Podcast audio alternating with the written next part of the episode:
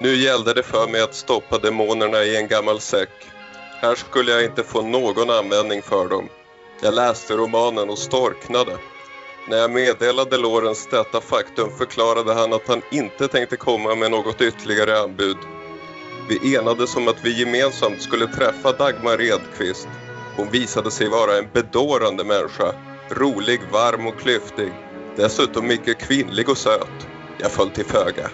Vi skulle skriva manuskriptet tillsammans.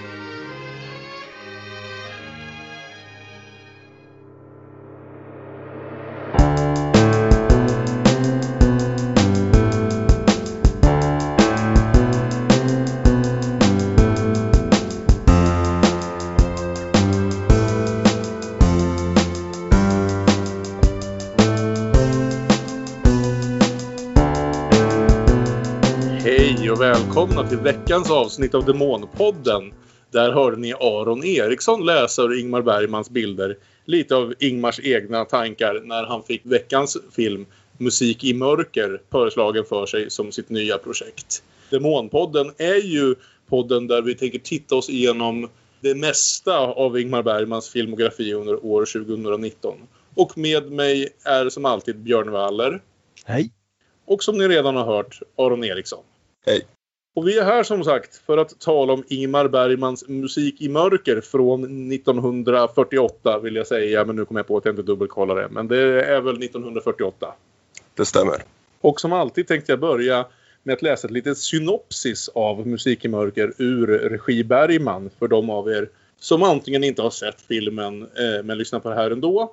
Eller som behöver påminna sig lite om vad det egentligen var som hände. Bengt förlorar synen när han försöker rädda en hundvalp på en skjutbana under sin militärtjänstgöring. En ung flicka, Ingrid, läser för den blinde unge mannen och uppmuntrar honom att fortsätta med sina pianolektioner. De inleder ett förhållande, men Ingrids pojkvän blir svartsjuk och slår ner den hjälplöse Bengt som försöker ta sitt liv innan han till slut gifter sig med Ingrid.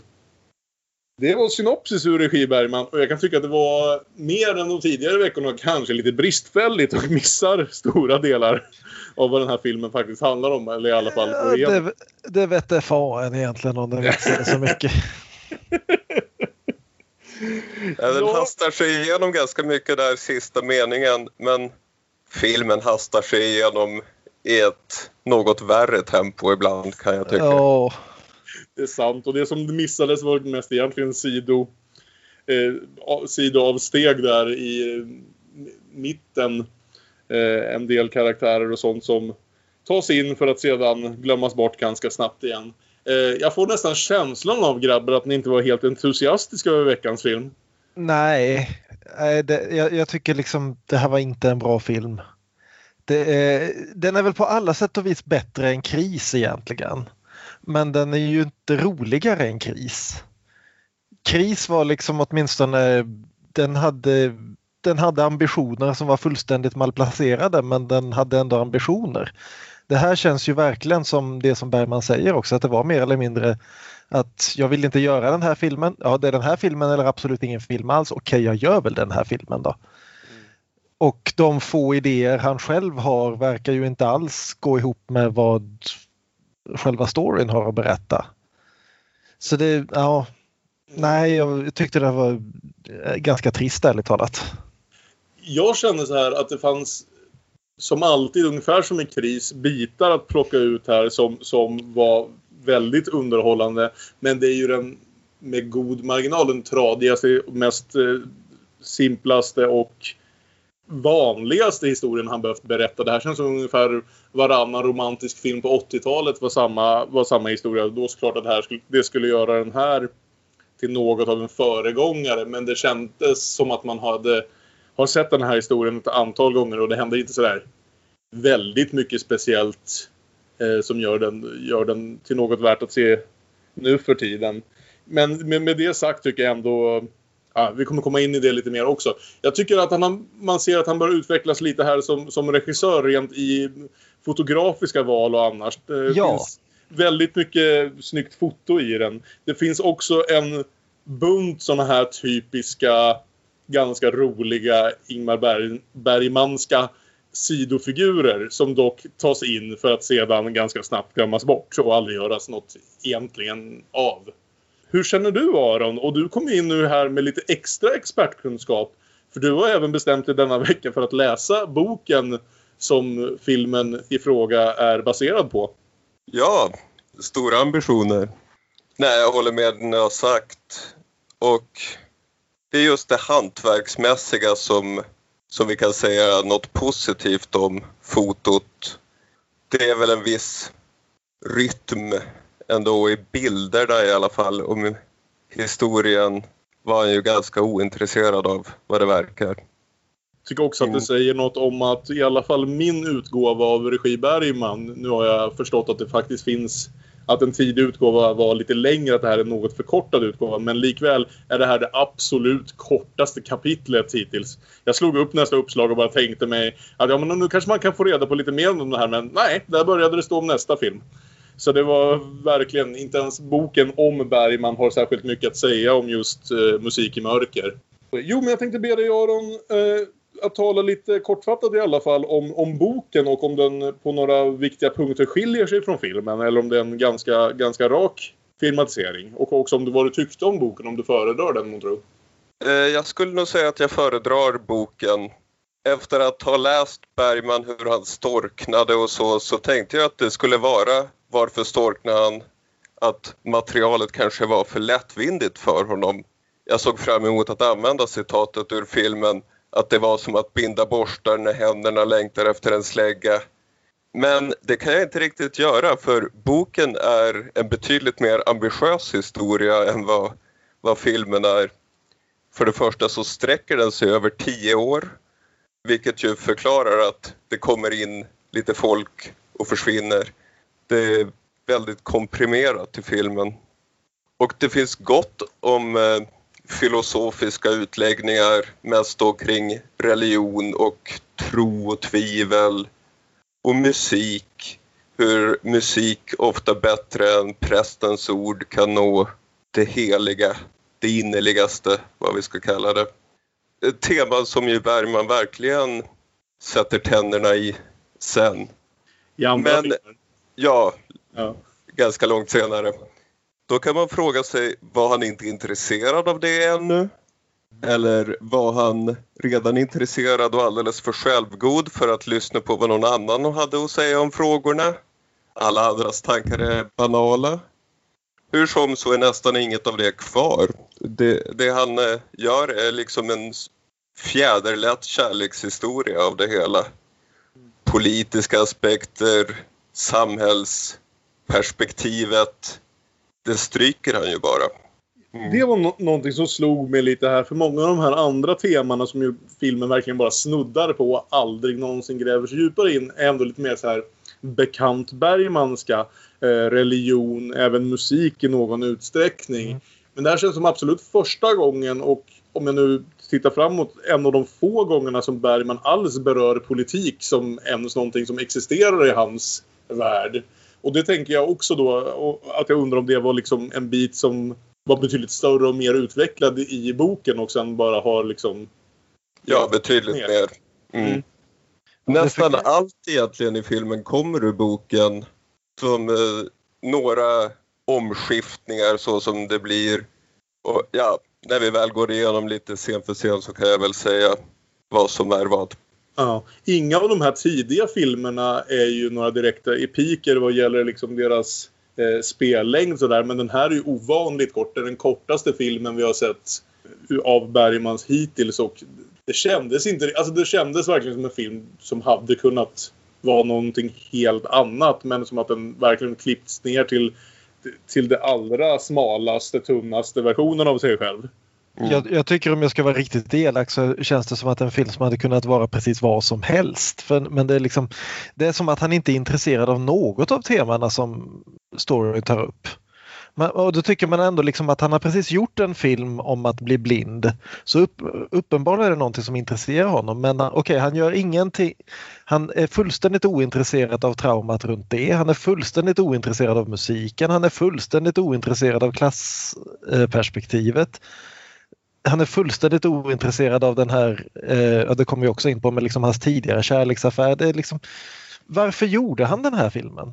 Det som är så frustrerande. Han snuddade vid liksom ett dussintals saker som hade kunnat vara intressant, hade han bestämt sig för att fokusera på dem. Men sen bara släpper han dem en efter en. Ja, nej, men innan, nu kanske vi ska börja ändå ge oss in i och att gå. Vi kan ju säga att Lorens Malmstedt hade förklarat att det är kanske dags för lite framgång nu, va, Ingmar?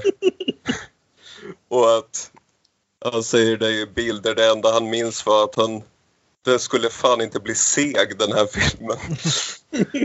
Och kanske. Men ja, han stannar ju som inte upp och gräver någonstans. Nej. Så. Men det blev den framgång som han behövde, så... Jaha, det blev det. Jag har ingen koll på sånt, känner jag, förutom kanske när vi kommer längre fram till de mer berömda filmerna kring vad som faktiskt blev rent kommersiella succéer och inte, men... Ja, Bergman överdrev väl också lite hur mycket de tidiga filmerna floppade. Det var inte sådana totalfloppar som han ibland berättar om någon som, men det här var hans största framgång hittills, ja, efter... hets då. Ja, och det kanske ligger något i det, alltså att man kan förstå det på det planet att det kanske är en mer, eller i alla fall gick att sälja som en mer kommersiell film. Det kan man ju nästan se som liksom en ganska simpel, gullig kärlekshistoria. Alltså konflikten och så är ju väldigt bekanta, nästan obergmanskt bekanta från, ja, från all annan. Det är ju bygdespel i princip. Ja, och för ska vi säga, för första gången, vi är på film 5 nu här i vår serie, och för första gången inte en fallen kvinna, vilket var lite skönt bara det, att ta sig från den tråden. Sant. Ja, men det har jag lite att säga om här.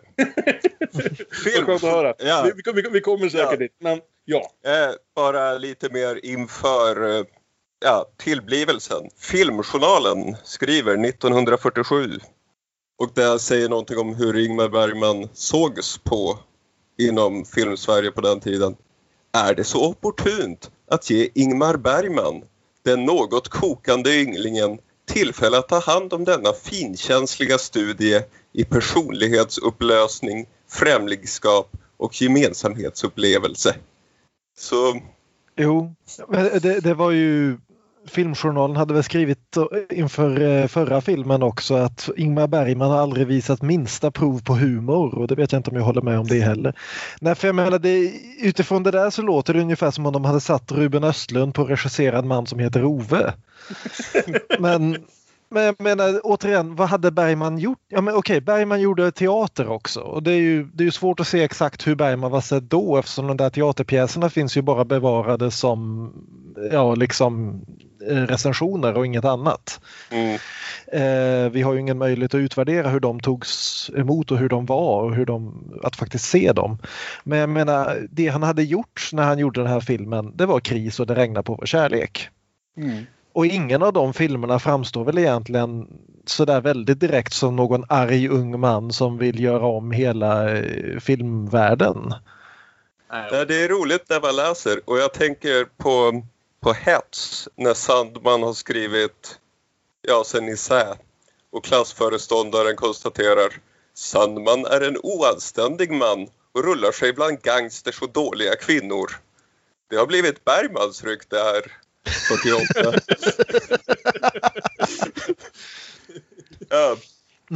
Men i samma artikel i Filmjournalen i alla fall, Bergman ger svar på tal att jag är tamitusan glad att få göra film på Dagmar Redqvists Musik i mörkret, och jag blir förbannad på de som viskar att det rör sig om en enkel publikhistoria lämpad att kittla tårkörtlarna på äldre ensamstående damer och pupiller. För du vet, nu ska jag visa alla de gapande skönandarna att jag kan göra film på mer än ett sätt. Det är en fin och vacker historia det här.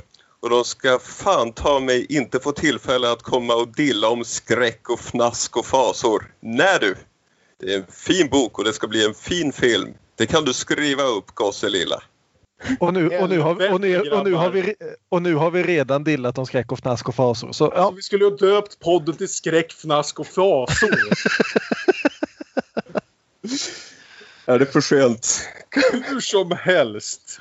Denna film, Musik i mörker, börjar, om ni kommer aldrig tro det här, med musik i mörker. Det har vi inte nämnt att Bergman har ju bytt studio här. Han gör den här filmen för Lorens Marmstedts bolag Terrafilm. Okay. Och den börjar med, det är något så sällsynt i svensk filmhistoria som ett title card. Det ser man inte så ofta, framförallt i äldre svenska filmer, men det är alltså en bild, en nattbild på en upplyst Västerbro, och så står det Terrafilm över den. Och sen så inleds den med opening credits som ser ut som 1931. Det här är liksom 5 minuter med bara i rollerna, bla bla bla. Det är stumfilmscredits. Ja, och sen så börjar då själva filmens historia på en skjutbana under pågående militärtjänstgöring. Och filmen kastar ut all subtilitet direkt på en gång med den här hundvalpen som på något sätt har letat sig in. Och vår dumme, korkade hjälte som är villig att offra sitt liv för en hundvalp, men inte kan ställa sig upp och ropa eld upphör!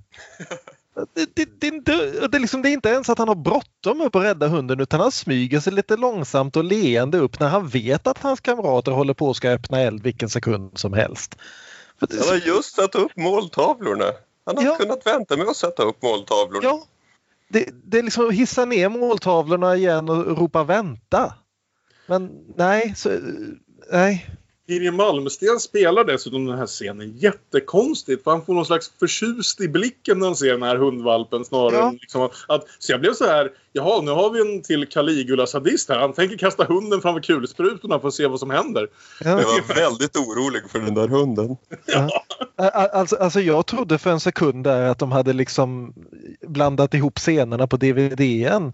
Och att det här liksom var någon dramatisk slutscen där vår hjälte offrar sitt liv för att köpa tillbaka en skuld eller någonting liksom för att rädda en hundvalp.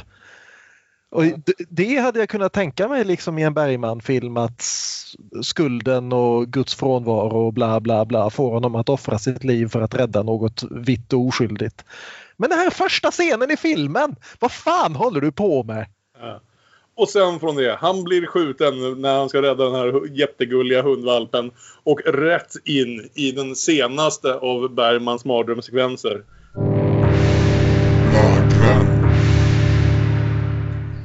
Och det här är ju en rolig drömsekvens. Ja. En spännande flört med reinkarnation. För det här är ju inte, vad heter han, Bengt Vyldeke, Birger Malmsten i den här filmen. Det här är ju Birger Malmsten i förra filmen, Johannes Blom, som håller på att bli dränkt. Som drömmer. Vi har de här kedjorna. Fanns de i förra filmen? Ja, det gjorde de. Gyttjan, botten, försöker hålla fast honom där under vattnet. Och sen upp bland akvariefiskar i en lustig syn. Det ska ju att titta på fiskarna där under vatten. Ja. Ja, du har rätt. Så det här är ju Johannes Blom som han kommer tillbaka till i det traumatillståndet. Ja, exakt. Det är nästan... Jag kanske skulle ha klippts in där mellan den där scenen när kapten Blom har lämnat honom på havets botten. Ja. Och innan vi sen ser honom nästa gång igen, förvånansvärt frisk och kry. Den kanske skulle ha tryckts in där istället. Mm. Det är där den hör hemma. För fan vet vad den gör i början på den här filmen. Ja. Nej, men alltså, jag uppskattar ändå att vad han försöker göra här, tror jag. Sen att det kommer direkt på en scen som är ännu dummare, det hjälper inte. Men liksom just den här liksom helvetesscenen för någon som befinner sig i koma och kämpar för sitt liv och bla bla bla. Det är en snygg grej. Det är någonting vi inte kommer att se så väldigt mycket av i Bergmans... Jag tänker lite spontant tänker jag på öppningsscenen i Persona. Men skillnaden att öppningsscenen i Persona suger inte. Det här är en bra idé, men den ser ju ut som klassiska Doctor Who. Det ser bara klumpigt ut, tycker jag. Det är liksom akvarium. Tydligen var den också mycket längre i Bergmans version. Men Lorens Malmstedt insisterade att klippa ner den. Och det kanske var klokt. Jo. Jag tycker ändå det är en ganska bra mardrömsscen. Framförallt de här gyttjehänderna. alltså jag var hyfsat imponerad av den under de första bilderna, just som jag gyttje händerna och allt det här. Sen kom akvariefiskarna och jag kände nu var jag liksom gapat lite mycket här, tror jag. Jag var ändå med den så långt. Heja. Hoppas det blir något. Och så kan vi ju lägga till också att han heter ju alltså då Bengt Vyldeke. Jag kollade upp i SCBs namnstatistik och det finns idag 2019 exakt 0 personer i hela Sverige som heter Vyldeke, vare sig för- eller efternamn. Det är ett släktnamn, kom till på 1600-talet, en silversmed, förstår du. Okay. Ni som har läst boken. Mm. Det är en diskussion om det i boken i alla fall. Och så vaknar han upp med kanske den mest klassiska... Just ja, också igen förra filmen. Han blir sin far som mördar honom, vaknar blind. Mm. Ja, just det. Mm. Han vaknar i alla fall upp, har den här mest klassiska reaktionen på upptäckan att man är blind, att be någon att öppna ett fönster eller något liknande, för det är så hemskt mörkt här inne. Och sen så förs vi ganska snabbt in i vad vi antar ska vara hans hemmasituation, eller om han nu, gör militärtjänstgöring, så... Ja, vi får aldrig riktigt klart om han har flyttat hemifrån tidigare och nu måste flytta tillbaka hem, antar jag. Liksom familjerelationerna är så kortfattade här att bortsett från vem hans syster är som vi lär oss, så får man aldrig riktigt något grepp på dem. Filmen stannar aldrig länge nog här att vi ens presenteras ordentligt för den här familjesituationen. Mm. Det sägs moster i någon scen om hon Beatrice Schröder. Mm. Matriarken där. Det är inte vad hon är i boken, men det är hur de har gjort det snabbt i filmen.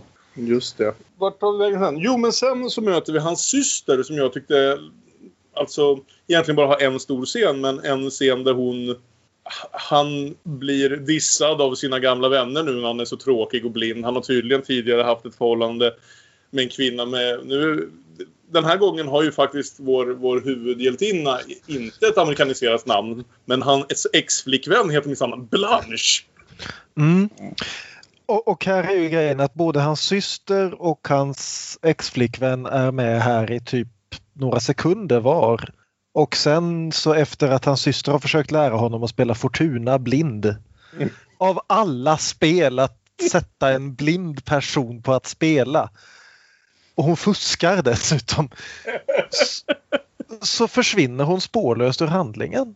Jag får mer och mer känslan av nu när jag slutade verkligen se filmen liksom inom en timme innan vi började spela in det här.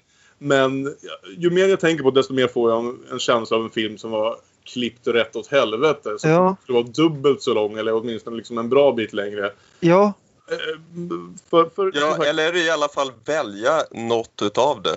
Mm. För nu bara kör den igenom historien med en skördetraska och slänger ut några bitar här och var. Det känns ointresserat från Ingmar. Mm. Jag försökte komma på ett smeknamn, men kom inte på något. Ingo är inte inspirerad. Mm. Nej, Ingmar var inte så inspirerad. Vi är inte inspirerade nog att hitta smeknamn åt honom just denna vecka. Han får jobba lite hårdare för den äran. Nej men alltså jag tycker den här scenen med systern på telefonen till de gamla vännerna, och hon vägrar lyssna på Blanche när hon försöker prata med henne och fråga hur det är med Bengt och så vidare. Den är väldigt snyggt filmad, hur hon väljer att liksom hålla bort luren och inte lyssna på vad Blanche har att säga. Den antyder också som sagt att systern kommer få ha en mycket större roll i det här, vad som händer härnäst. Och sen försvinner hon spårlöst för att vi måste träffa Ingrid. Mm. Och Ingrid, det är ju då Mai Zetterling, hennes andra roll som Bergmans leading lady, och hennes sista roll som Ingrid Bergmans leading lady. Mm. Mai Zetterling blev ju en väldigt bra regissör senare. Jag är inte helt säker på att jag är helt fascinerad av henne som skådis här. Jag blir inte klok på hennes roll faktiskt. Om det är menat att hon ska vara liksom... Hon ska ju uppenbarligen vara yngre än skådespelerskan är. Mm. Att hon ska vara i tonåren någonstans. 15-16 någonting. Ja, precis. Mm. Och jag kan köpa där att hon ska föreställa att vara kär och nervös och dessutom precis...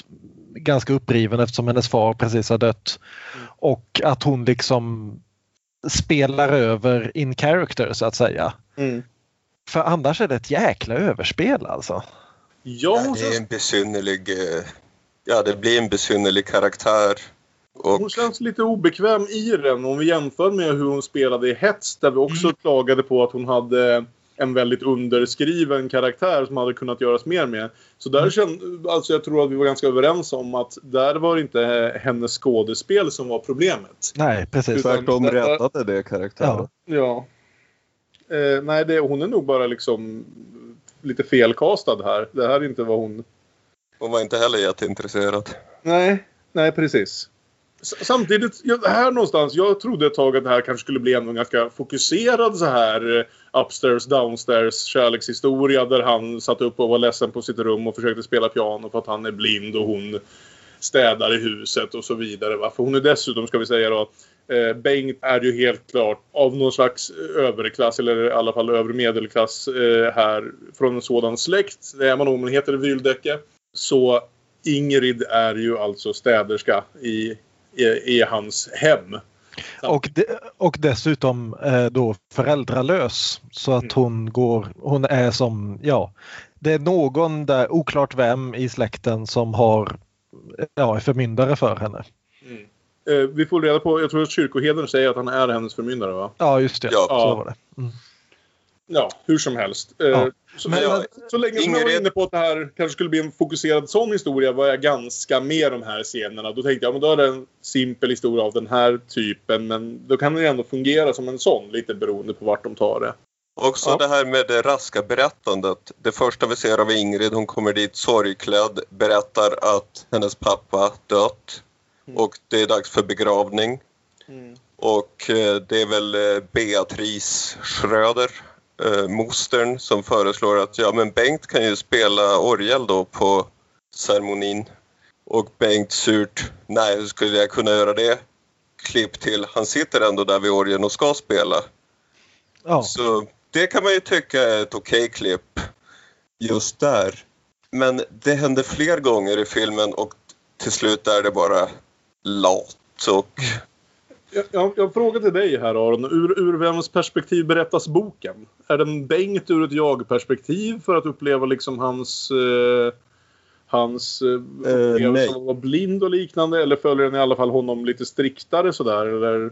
Nej, det är tredje person och vi får egentligen se ur alla karaktärers perspektiv. Okej. Men sen så vill jag hålla med det du sa förut, Kalle, att det ändå finns en del väldigt snygga bilder i det. För jag tycker hela den här sekvensen i kyrkan är väldigt snygg.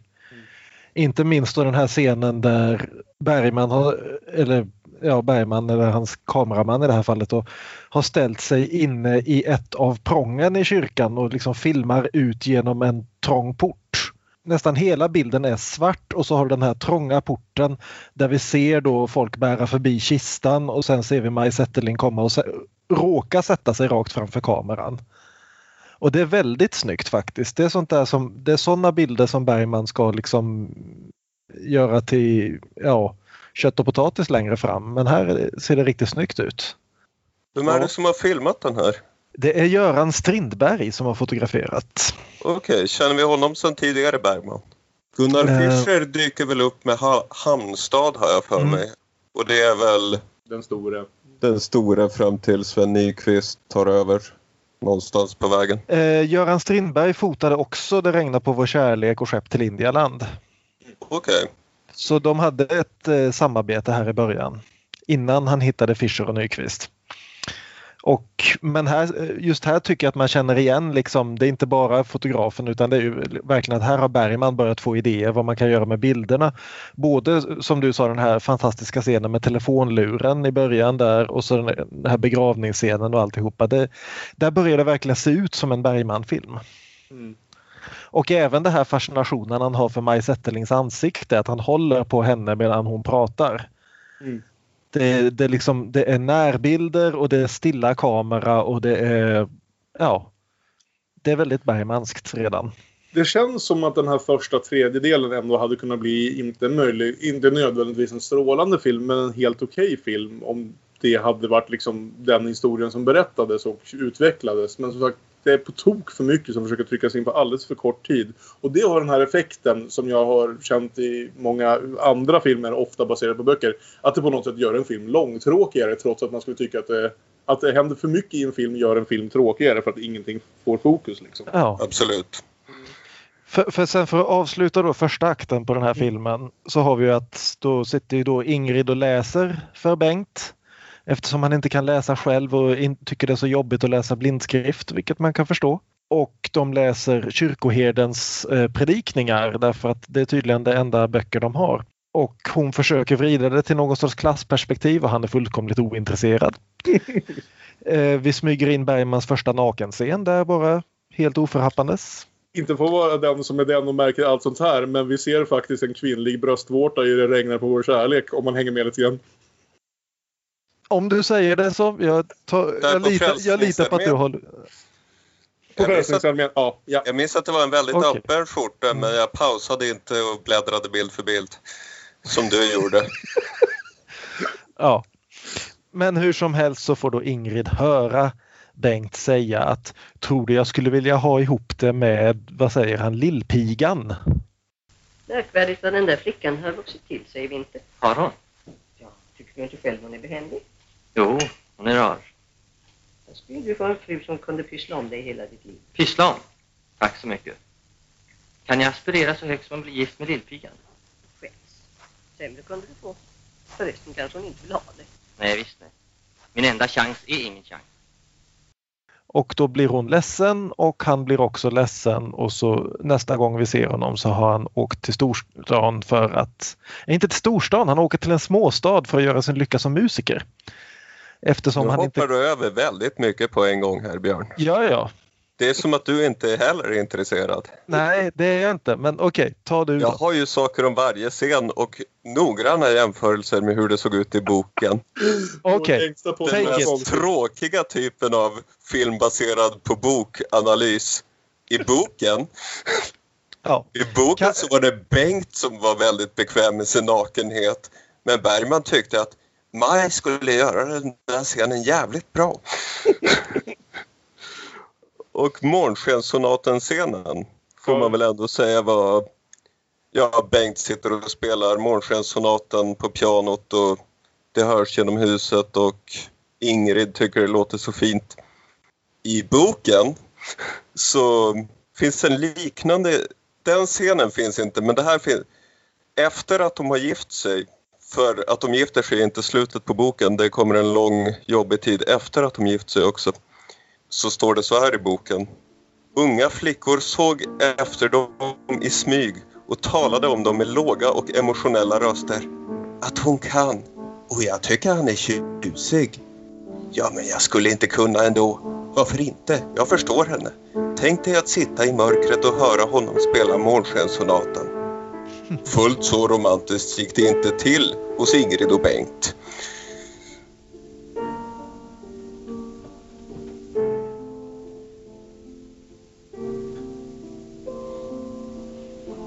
Tillträde till kunskapens lustgård.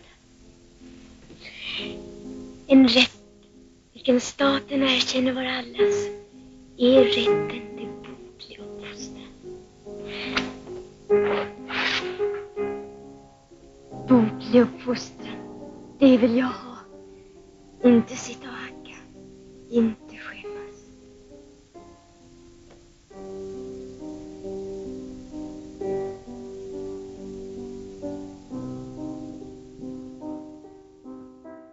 Han tog den lilla sekvensen och tänkte det här är det romantiskaste som finns. Det här är vad folket vill ha. Jag ska få en succé. Mm. Och det tyckte jag ändå var en helt okej appropriering. Jag tycker det är ganska gulligt. Och Månskenssonaten är ju så fin. Jag tycker den sekvensen är väldigt fin. Om man också tänkte att det här är inget liksom banbrytande på något sätt. Men om det här, är den här filmen han är ute efter så är han liksom på ganska god väg här. Sen visade det sig inte vad den filmen han var ute efter. Men det visste jag inte när jag såg scenen. Vad händer sen då, Aron? Tvätta sig naken, köpa tvål... Jag vill bara säga det här att jag blev lite, återigen, nu kommer det här vara en återkommande historia i den här filmen, av att bli lite peppad och hoppas att det här kan bli någonting bra och sen bli ytterst besviken av det när det visar sig inte alls bli så bra. Men när hon började läsa där om att få tillträde till kunskapens lustgårdar, och jag bara, det ringde en liten klocka för mig bara, klassperspektiv i Bergman. Kan han få in någon slags, liksom, kan vi få något slags som helst kritiskt klassperspektiv här? Nej. Inte bortom det verkligen mest simplaste. Det är bra att fattiga människor också pluggar. Ungefär så långt kom man. Men ska vi åka vidare till småstan då? Vi gör det, för här tycker jag... För när han ska göra musikkarriär så träffar han någon. Ja, han träffar två personer faktiskt. Ja. Först så träffar han ju sin nya chef. Mm-hmm. Som är ganska typisk Bergman-bifigur vid det här tillfället. Han är rund och försupen och rolig och bullrig och bufflig. En lite elakare variant av herr Andersson från så, hans tomater. Ja, precis. Och han har bland annat en replik där Bengt provspelar för honom och visar att han kan spela ragtime också. Så säger då den här chefen: det är bra att ni hänger med in skramlet. En ordskramlet, och textraden då på de nya DVD-erna så är det är bra att ni hänger med i skramlet. No. Ja. Men sen så träffar vi ju då Bengts hjälpreda i den här lilla småstan. Herre min jävla nämligen en liten buspojke i keps som spelas av en 23-årig Rune Andréasson, Bamses pappa. Herre min jävla... Inte för att låta som Jason Mantzoukas här, men kan vi starta en podd bara om den här jävla rollfiguren? Vad fan är det som pågår? Han ska föreställa att vara typ 12, tror jag. Och han är väldigt uppenbarligen 23-24 ungefär. Och har en Hitler-mustasch. Ja. En väldigt besynnerlig liten gosse, denna Evert. Mm. Vad fan är det som händer? Alltså, det var här jag visste att filmen inte visste vad det var för film längre alls. När han kommer in här och ska läsa det här brevet för honom och liksom lägger in sina egna kommentarer och allt vad finstämdhet heter. Det är tyst och tomt här på det där jävla stället. Ja. Med bara oss gamla sen du är borta och lilla Ingrid läser på sin realexamen. Men Augustin och jag har ju alltid varandra, och även ålderdomen och ensamheten har sin skönhet när man med förtröstan överlämnar sig åt den stora planen. Den stora planen, jag kyss mig. Ja. Håll käften och läs. Det ska läggas till att Rune Andréassons filmkarriär blev inte så där väldigt lång innan han började ägna sig åt serietecknande istället, och det är väl världen väldigt, väldigt, väldigt, väldigt tacksam för. Det öppnar dörren på om vargen baserades på Bergman som världsmästare i elakhet. Jag tror väl snarare att i scenen om ett litet tag när han och Bengt råkar i slagsmål så fick Rune Andréasson idén både först till Krösus Sork och sen till repliken: om man är stark måste man också vara snäll. Jag tycker väl nästan vi kanske kan ta Everts lilla ark här, allt som allt. Det känns konstigt att dela upp den, men för jag hade verkligen inte kopplat, alltså... Jag förstod att det skulle vara en yngre person och att de på något sätt hade svårighet att bestämma hans ålder. Men inte förrän han liksom råkade i slagsmål. Och nu börjar vi förresten få en tradition av ordentliga slagsmål i Bergman-filmer också. Det här, som sagt, du sa någon gång, Björn, att det finns inga eldstrider i Bergman. Men nu börjar vi få några rediga slagsmålscener här ett tag. Men han helt plötsligt rådar ut: hjälp mig mamma! Och jag bokstavligt talat förstod att alltså, mamma var i rummet bredvid. Det var liksom, jaha, du ska vara så ung. Han har stulit pengarna med hela vintern. Ni ljuger! Han erkände indirekt nyss. Det var bara jag blev rädd, mamma. Han kan inte bevisa någonting. Håll käften, ditt fel. Men där hör ni själv. Han har inte stulit. Har du gjort det, Evert? Nej! Hjälp mig, mamma! Jag kom! Ni ska få höra av oss. Håll mun på dig, grym! Tyst! Ja. Men nu går vi i alla fall handlingen lite grann i förväg här. För däremellan så kommer ju vem då, Aron? Gunnar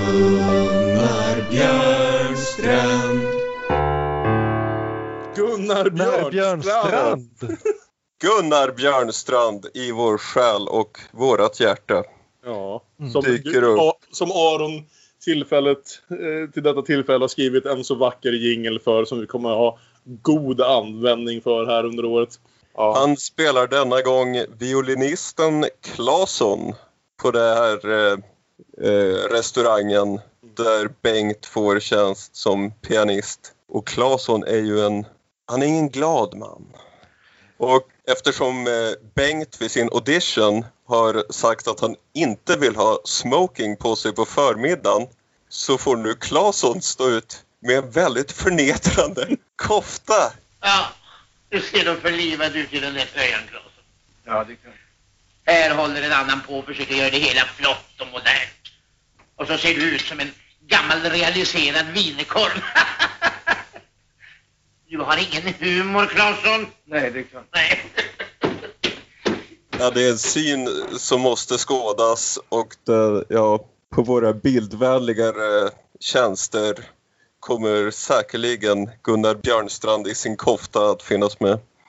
Gunnar Björnstrand i den koftan kommer, förutom vår lilla nazipojke Evert, att vara det minnet jag framförallt tar med mig från den här filmen, tror jag. Det är liksom de här två sidokaraktärerna som jag gissar kommer stanna med mig längst från hela den här upplevelsen. Och sen så när de då fast börjar spela ihop så ser vi ju faktiskt Blanche igen. Ja, precis. För här har vi liksom hela hennes ark. Hon är med i 10 sekunder i början i telefon. Och sen efter att halva filmen har gått så plötsligt kommer hon in och får syn på Bengt och vänder i dörren igen. Mm. Och det är hela hennes ark. Hela deras ark. Och ja. Det är, ja. Hon var kär i någon och sen blev han blind och då skepte hon i honom. Och vi förstår, världen är grym mot människor som genomgår sådana här förändringar. Och de behöver förändra sitt synsätt. Men Aron, vem är Blanche i boken? Blanche är hans... Ja, det är samma karaktär fast hon har lite dyker upp fler gånger och de har ett mer vänskapligt förhållande till slut. De träffas ett antal gånger. Ja, det är som sagt 10 år och folk dyker upp och åker till Amerika och kommer hem, och det börjar tidigt 30-tal. Vi kommer in i världskriget på slutet.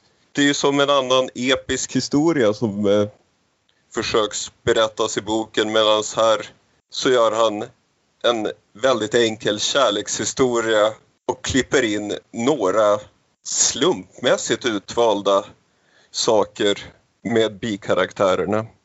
Då måste jag väl ställa den frågan också. Vem fan är hjälppojken Evert i boken? Också samma karaktär. Okay, ja, men då... Det är bara längre. En 23-åring med Hitlermustasch som låtsas att han är 12 och skriker på mamma. Nej, det är en son till... kökskvinnan och oäkting till Kruge, krögaren. Och det är också med i filmen. Man bara kommer inte att veta det om man inte har läst boken. För man... Det förklarar ju faktiskt varför Kruge då blir så väldigt, väldigt förbannad när Bengt spöar upp Evert i nästa scen. Mm. Det finns en pyttescen där det förklaras att Evert går lös i köket där inne och Kruge säger någonting att du måste ta hand om din son, och Ingrid, Gördis. Det är alla mina familjemedlemmar här. Min mamma heter Gördis, min syster heter Ingrid, och Gördis säger något, jag måste jobba, och hans pappa tänker inte ta hand om honom, och Kruge får något fåraktigt i blicken och klappar Gördis lite på rumpan och off you go. Så det finns i filmen. Mm. Men ingen skulle kunna uttyda det av bara filmen. Mm. Om man inte ser den väldigt noggrant. Men eftersom även vi som tittare är ointresserade så gör ju ingen det. Ja. Men alltså här på Demonpodden, där lägger vi ner jobbet som vanligt folk inte vill göra. Take one for the team. Ja, men alltså Evert stjäl pengar från Bengt. Bengt blir purken och slår Evert. Evert ropar på mamma och mamma och pappa kommer. Och herr Kruge, alltså det hela grejen de säger här i princip är att eftersom du är blind så är du säkert pedofil också. I stort sett, ja. Ja. Mm. Ja, så är det det ni har kokat ihop, säger Bengt, och tar jobb på en blindskola. Ja, du tänkte pedofil. Jag tänkte att det bara var gay. Fast det beror på hur gammal är jävla Evert egentligen. Evert ska ju föreställa att vara ett barn. Även om han är alltså typ 3 veckor yngre än vad vår kära huvudperson är. Ja, fast ska han det? Är han inte tonåring åtminstone? Han är ju finnig och jävlig. Ja. Alltså... Jag får ju vibbar av Anderssonskans Kalle av honom alltså. Mysteriet Evert. Mm. Ja, du försökte sodomera Bamse.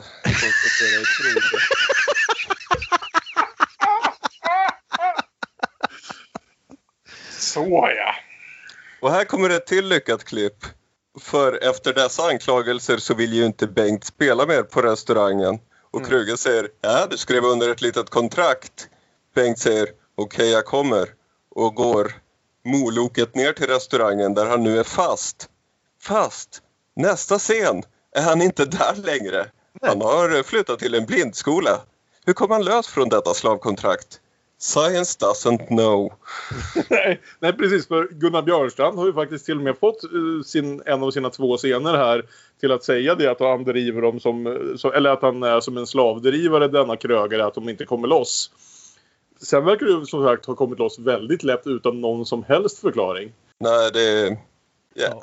Nej, för hela den här scenen är ju... Det är ju lite anmärkningsvärt faktiskt att den verkar vara inspelad på en faktisk blindskola. Att de har faktiska blinda barn som spelar sig själva. Mm. Och det är ju också liksom, man märker direkt här liksom hur mycket som ändå har förändrats sedan 1948. Därför att det i princip, är du blind, ja då finns det 3 yrken du kan ta och de är helt och hållet på samhällets frikostighet. Det är jobb som ingen faktiskt behöver utföra, men du ska väl hållas upptagen, lille vän. Mm. Och där får vi faktiskt en av de få, tycker jag, någon scenerna som verkar peka på någon form av känsla i alla fall. Nämligen att Bengt får en rumskompis som också är nyligen blind och har väldigt svårt att hantera det här. Spelad av John Elfström, Åsa Nisse. Ja, precis. Som faktiskt gör den bästa rollinsatsen i hela filmen. Mm. Skulle jag vilja påstå. Men sen så glömmer vi av det. Ja, för en stund i alla fall. Han kommer ju tillbaka och har 1 eller 2 intressanta scener till, men visst. Jo, för här, och här tänkte jag också på fotot i det här, att Bengt går ner för en lång och mörk gata och allting är väldigt noir, men på ett snyggt sätt. Också på det här sättet som användes så ofta av noir för att dölja det faktum att vi såklart är på typ en scen som är 20x10 meter stor och inte ute på en gata någonstans. Men hela den sekvensen med Bengt på gatan innan han träffar Ingrid igen för första gången på, antar vi väl, några år. Det är väl sånt som någon som har läst boken kan utveckla på. Men hela den sekvensen tyckte jag såg riktigt bra ut. Och tänkte på just det fotografiska, så att här har de tagit sig ytterligare ett steg rent visuellt i Bergmans filmer. Jag antar, ska Ingrid och Bengt ha varit ifrån varandra i ett par år här, eller vad är... I boken, absolut. Men de har också kortat ner allting i filmen, så, så det är oklart. Jag fick ju intrycket att det har gått ett par år i alla fall. Mm. För Ingrid har ju liksom helt bytt liv och inriktning sen sist vi såg henne, utan någon som helst liksom förklaring. Det är så konstigt nästan att det går, 20 minuter åtminstone av filmen här, kanske en halvtimme, där liksom en av våra 2 huvudpersoner inte alls är med och nästan inte refereras. Vi ser, han pratar om att han vid något tillfälle har skrivit till henne och att hon inte har svarat. Men bortsett från det så är det så knepigt att bokstavligt talat ha vad som ska vara en simpel kärlekshistoria mellan 2 personer där vi inte ser den ena av dem på 40% av filmen. Nej, vi hör i brev från Beatrice Schröder att hon har börjat på den här lärarutbildningen. Och att det går så bra för henne. De är stolta. Som då måste vara i samma, om man nu säger lilla stad. Det finns väl inga, vet du vilken stad det är för den delen av den? Den är inte namngiven i boken. Okay. Den är skriven som .. Så okay. Den är, hon har börjat utbilda sig i ... Bengt hakade till. Det är ju där han är. Denna plats som man hatar, helt plötsligt känns det spännande. Men också på blindskolan ser vi att Bengt har bestämt sig för att enbart existera. En väldigt asketisk tillvaro ser han framför sig. Mm. Det här med att spela musik blev musik med matos och det hade han fått nog av. Men nu när han igen träffar Ingrid så vänds ju hans känslor. De slås på igen. Och Ingrid har ju dock vid det här tillfället redan en pojkvän, även om den så här konstigt otydligt i stil med vad vi sett i någon av de tidigare filmerna vad deras förhållande faktiskt är till att börja med. Men han beskrivs ju nu i alla fall i synopsiset här som en pojkvän som är Ebbe, som är någon slags inte bara socialist utan någon slags yngre socialistledare får vi nästan ana oss till. Och sen görs ingenting mer av det. Och det är ungefär där som man börjar ana att den här filmen inte utspelar sig i nutid. Mm. För innan dess har jag tagit för givet att det är ytterligare en efterkrigsfilm. Men när det plötsligt dyker upp en socialistisk agitator mitt i alltihopa, då undrar jag liksom, är det 10-tal, 20-tal? Var är vi egentligen? Nej, det är 30-tal. Nog för att det fanns fackaktiva så sent som på 1990-talet. Men... ja, han känns skriven mer som liksom en sån här som kämpar för allmän och lika rösträtt än någon som liksom vill rösta på Erlander. Nej, precis. Och som sagt, återigen, det här är bara en sån konstig detalj av hans karaktär som absolut... Så jag tänkte återigen, ja men oj, lite politik i Bergman kanske. Ingen politik i Bergman, bortsett från mer än det att socialist Ebbe är ett arsle. Det är ungefär så. Fast Ebbe är inget arsle. Tycker du det? Han är en ganska trevlig prick. Okej. Okay. I boken mer än i filmen? Eller uppskattar du även den filmiska bättre skildringen av Ebbe? Jag tänker nog att han var trevlig i filmen också. Okay. Det är bara en trevlig kille. Han är lite passiv-aggressiv. Men jag tycker inte han är liksom aktivt otrevlig förrän han väl liksom upptäcker att han har en rival. Nej, kanske inte. Okay. Utan, han är väl en typisk sån här socialistpojkvän som dyker upp i allehanda stories liksom, att han, det är liksom som i Dylans Can You Please Crawl Out Your Window. Han är mer intresserad av sin politik än av människorna runt omkring honom. Jag kanske läste Ebbe lite hårt där. Jag fick direkt lite obehagliga vibbar av honom och tänkte att det här kommer aldrig sluta väl, men... Och det gör du ju inte heller. Nej, det gör jag absolut inte. Bengt är ju den som är otrevlig här och han får ju alltid svar på tal när han säger någonting otrevligt om Ebbe. Mm. Som i filmens allra roligaste scen. Ebbe, han har väl aldrig i sitt liv haft en sömnlös natt. Vad vet du om det? Hans far kom i fängelse för dråp. Han fick försörja sin mor och sina syskon från han var 15 år. Poäng för Ebbe igen. Som vi skrattade här i soffan. Alltså, Birger Malmstens huvudpersoner rent generellt. Alltså, okej att de ska vara komplicerade och så vidare. Men ibland är det lite svårt att ens veta varför vi hejar på dem. Mm. Förutom att de vill rädda hundar undan kulsprutor.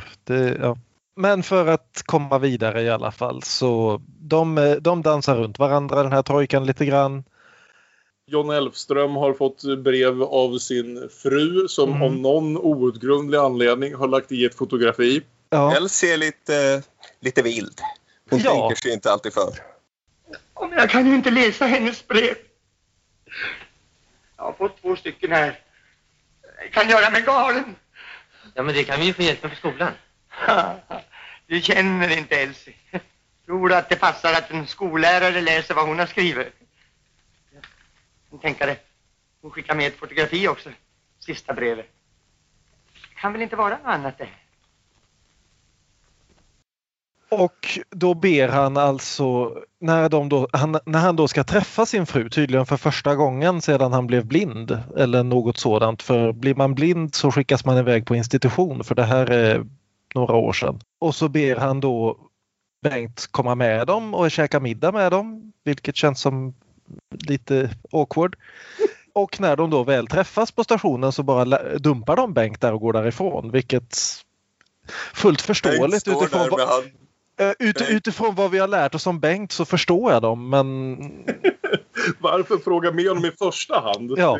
Liksom och Bengt tar sig då för att göra det som en människa som precis har blivit blind, inte någon som varit blind i 5 år, skulle göra, nämligen han håller i käppen som om det vore ett paraply och rusar rakt ut på spåret.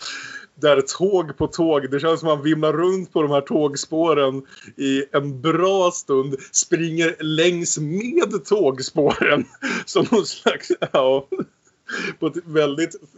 på ett sätt som jag verkligen kan ifrågasätta. Och det är liksom inte bara ett tåg som bestämmer sig för att komma precis då. Utan det är tåg på tåg. Mm. Och det känns som att det tar en bra stund. Jag började tänka på, vad heter det? Sideshow Bob och krattorna liksom. Ja, han kan inte undvika alla de här, vad heter det, tågen. Men... Nej, men det tyckte jag var filmens roligaste scen.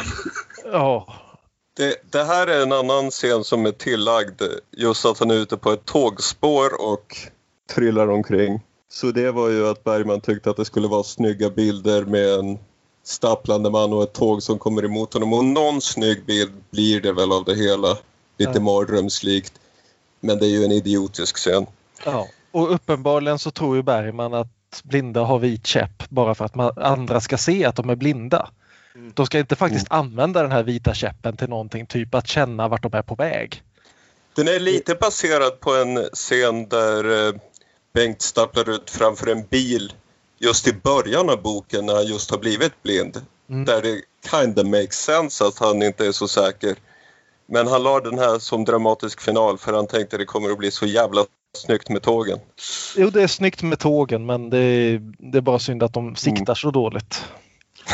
Ja, men hur... tiden är Ingrid på dans och dansar med Ebbe.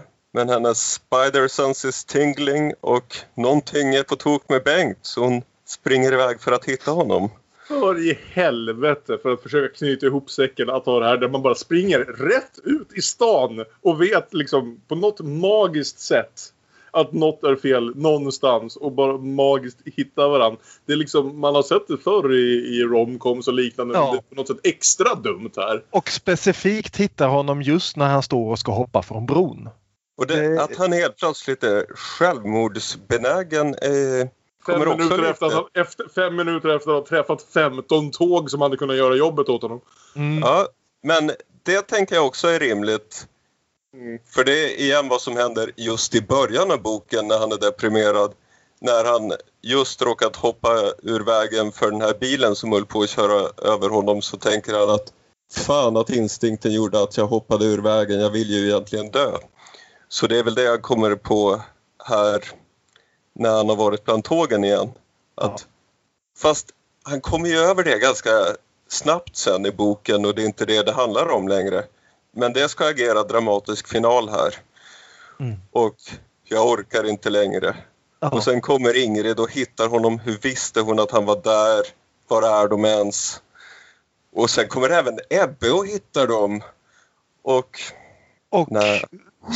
slår Bengt på käften, varpå det som händer i romcoms, nämligen att då inser ju hon att det är hennes asshole boyfriend som är the asshole boyfriend och att det är han som har väntat på henne hela tiden fast han inte faktiskt har gjort det, för han har inte brytt sig ett fan om henne på 3 år.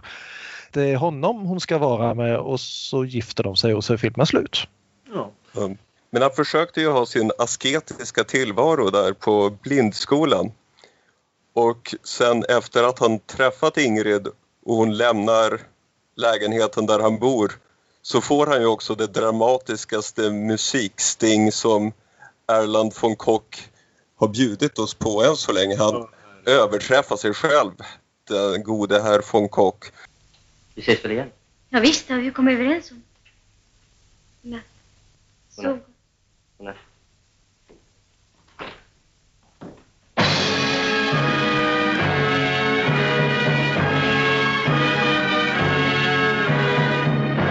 Ja. Så då förstår man att nu har Bengt hamnat i känslokval igen. Mm. Det räcker inte att bara existera. Jag vill leva också. Och så träffar de prästen och på något sätt pågår den här filmen i en 3-4 scener till för att påpeka att det är viktigt att fortsätta plugga också även om man gifter sig. Jag gillar i och för sig den här återkommande skådespelaren som spelar kyrkohedern. Jag vill säga att han var rektorn i Hets. Jag tror det stämmer. Jag tycker bara på grund av hans insats och att det är lite intressant att få någon, för första gången någonsin höll jag på att säga... Jag menar att det inte bara är att nu blev de kära, nu gifter de sig och lever lyckliga, utan någon direkt bara, det här kanske är en ganska dum idé ändå. Och faktiskt tar upp den poängen innan den såklart slängs bort direkt igen. Ja, alla tar upp den. Liksom, tant Schröder frågar till och med Ingrid rakt på sak. Men va? Är du inte med barn? Varför gifter du dig då? Det gillade jag. Det är inte Schröder, det är hushållerska. Ja, okej. Okay, och sen Lovise. För sen så gifter de sig och så hoppar de på tåget. Och vem sitter i tåget? Det är Bergis. Det är Bergis själv som vi ser på duken för första gången. I en liten cameo där han sitter längst bak i vagnen när de kommer in. Och så när de väl sätter sig så reser han sig och rusar ut för då måste han regissera dialogen. Det missade jag. Jag vill också påpeka att vid ett tillfälle missade jag det när vi gick igenom dem, hastade igenom de scenerna, men vid ett tillfälle säger Ebbe till Ingrid, du är en konstig kropp. Och det hade jag aldrig hört förut. Men det var ju ganska fint. Ja. Ganska fint för att komma från en socialist. De brukar inte vara så poetiska. Det för oss till slutet. Vi är inte helt nöjda. Och det är ju ett väldigt... otillfredsställande slut, det här bröllopet och att nu ska de vara lyckliga. Mm. Och det är ju helt rimligt att boken har en akt till efteråt där alla problem finns kvar.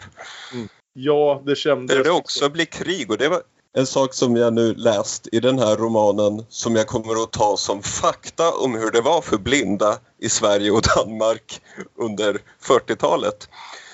Var att eftersom Danmark faktiskt var i krig satte de upp system för att ta hand om blinda och andra invalider.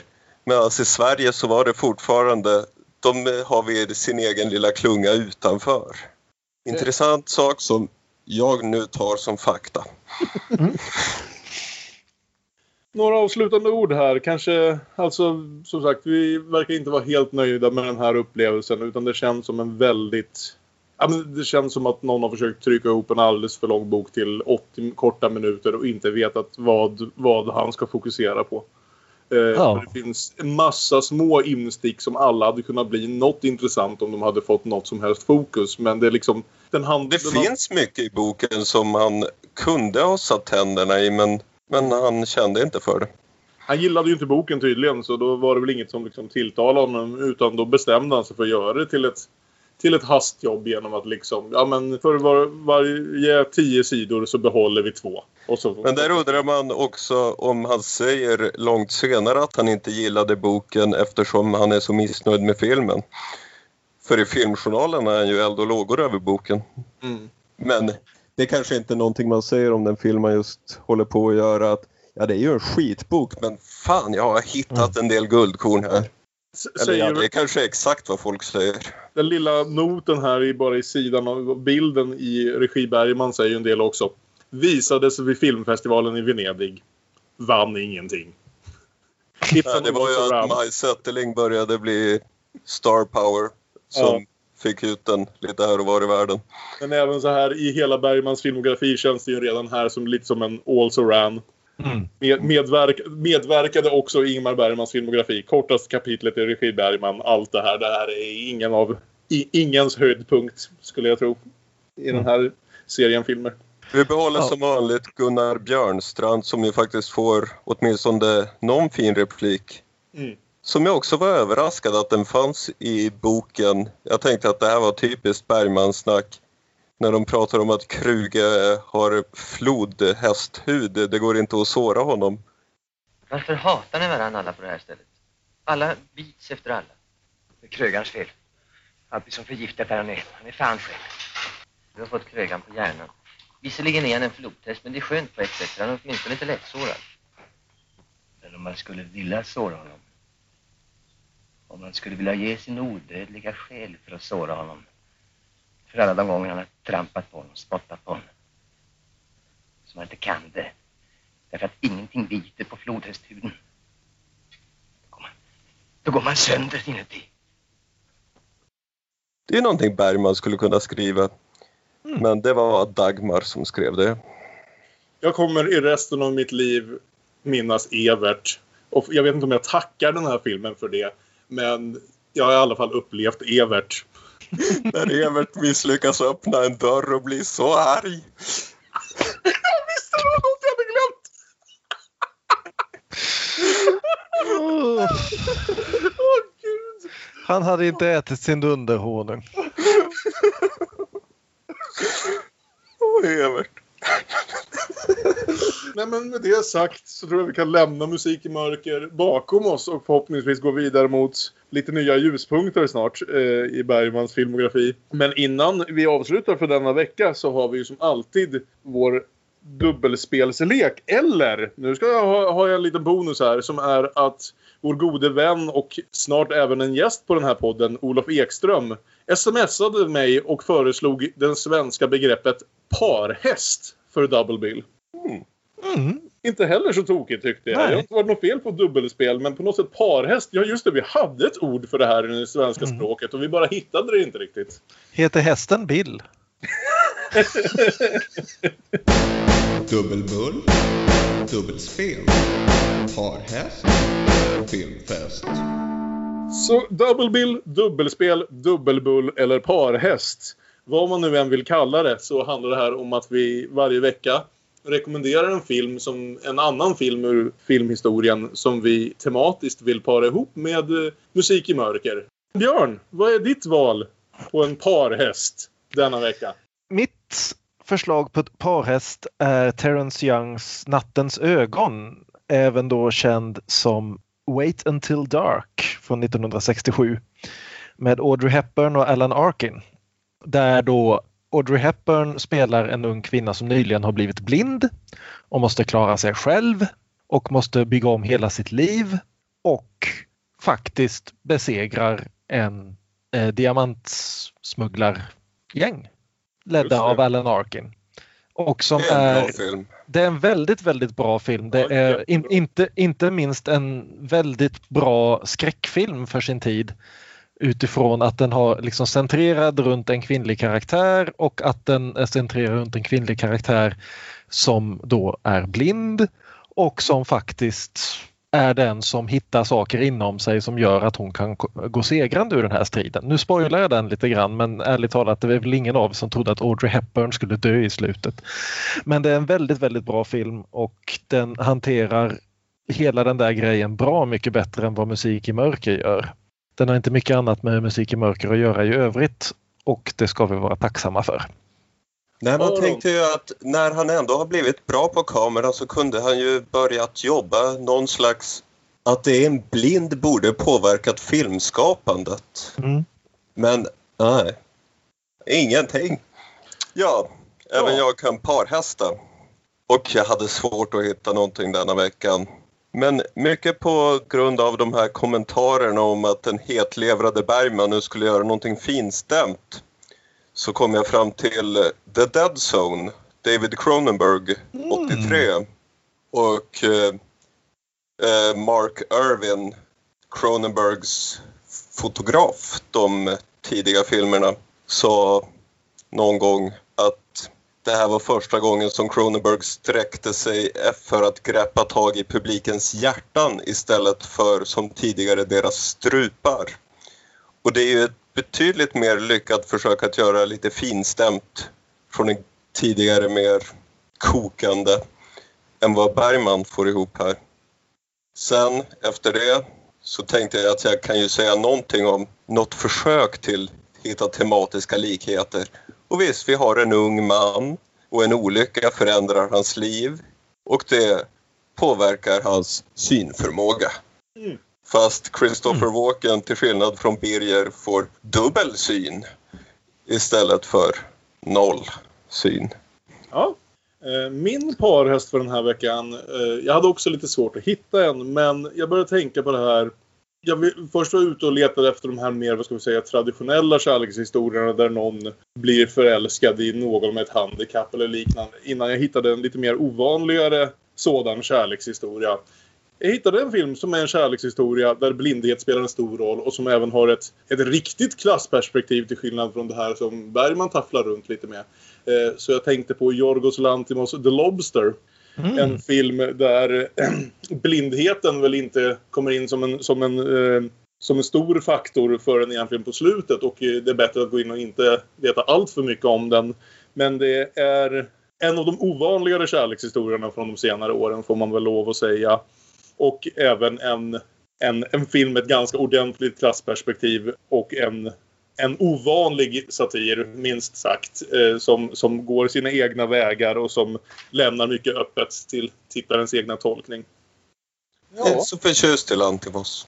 Jag tyckte om Dogtooth, men sen Lobster och Killing of the Sacred Deer. Nej. Har du sett The Favorite? Jag har inte gjort det än. Se The Favorite innan du avfärdar honom. Jag tycker faktiskt mer om...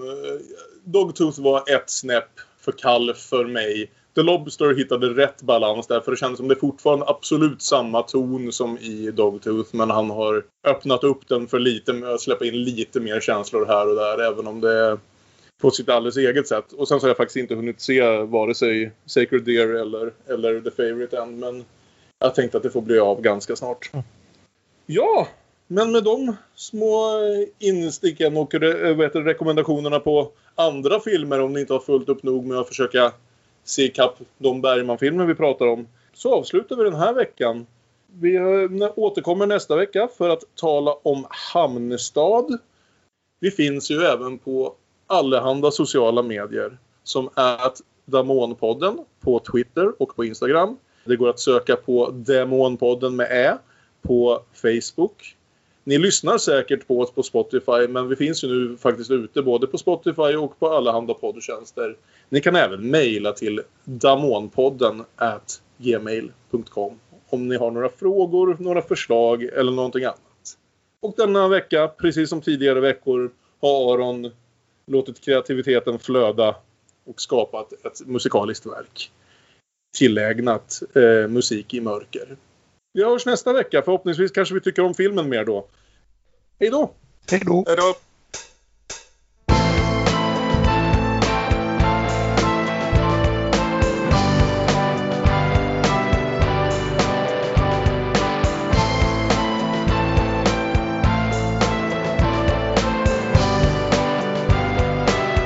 Ett träne som tar mig tillbaks till den jag var i förra filmen, då när jag nästan drunknade var mellan helvetet och himlen. Så skojigt att titta på fiskare som för en nojig liten blomma. Precis som farsan blir jag nu blind, så här i mörkret får jag drömma. Musik i mörker från en man, musik i mörker för en kvinna. Musiken den spelas för oss och för att mörkret dig ska vinna.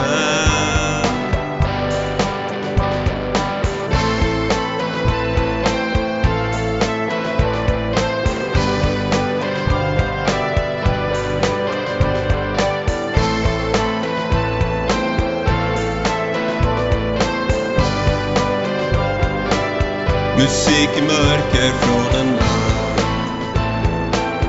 musik i mörker för en kvinna. Musiken spelar jag för oss, vi ska få lysning och försvinna.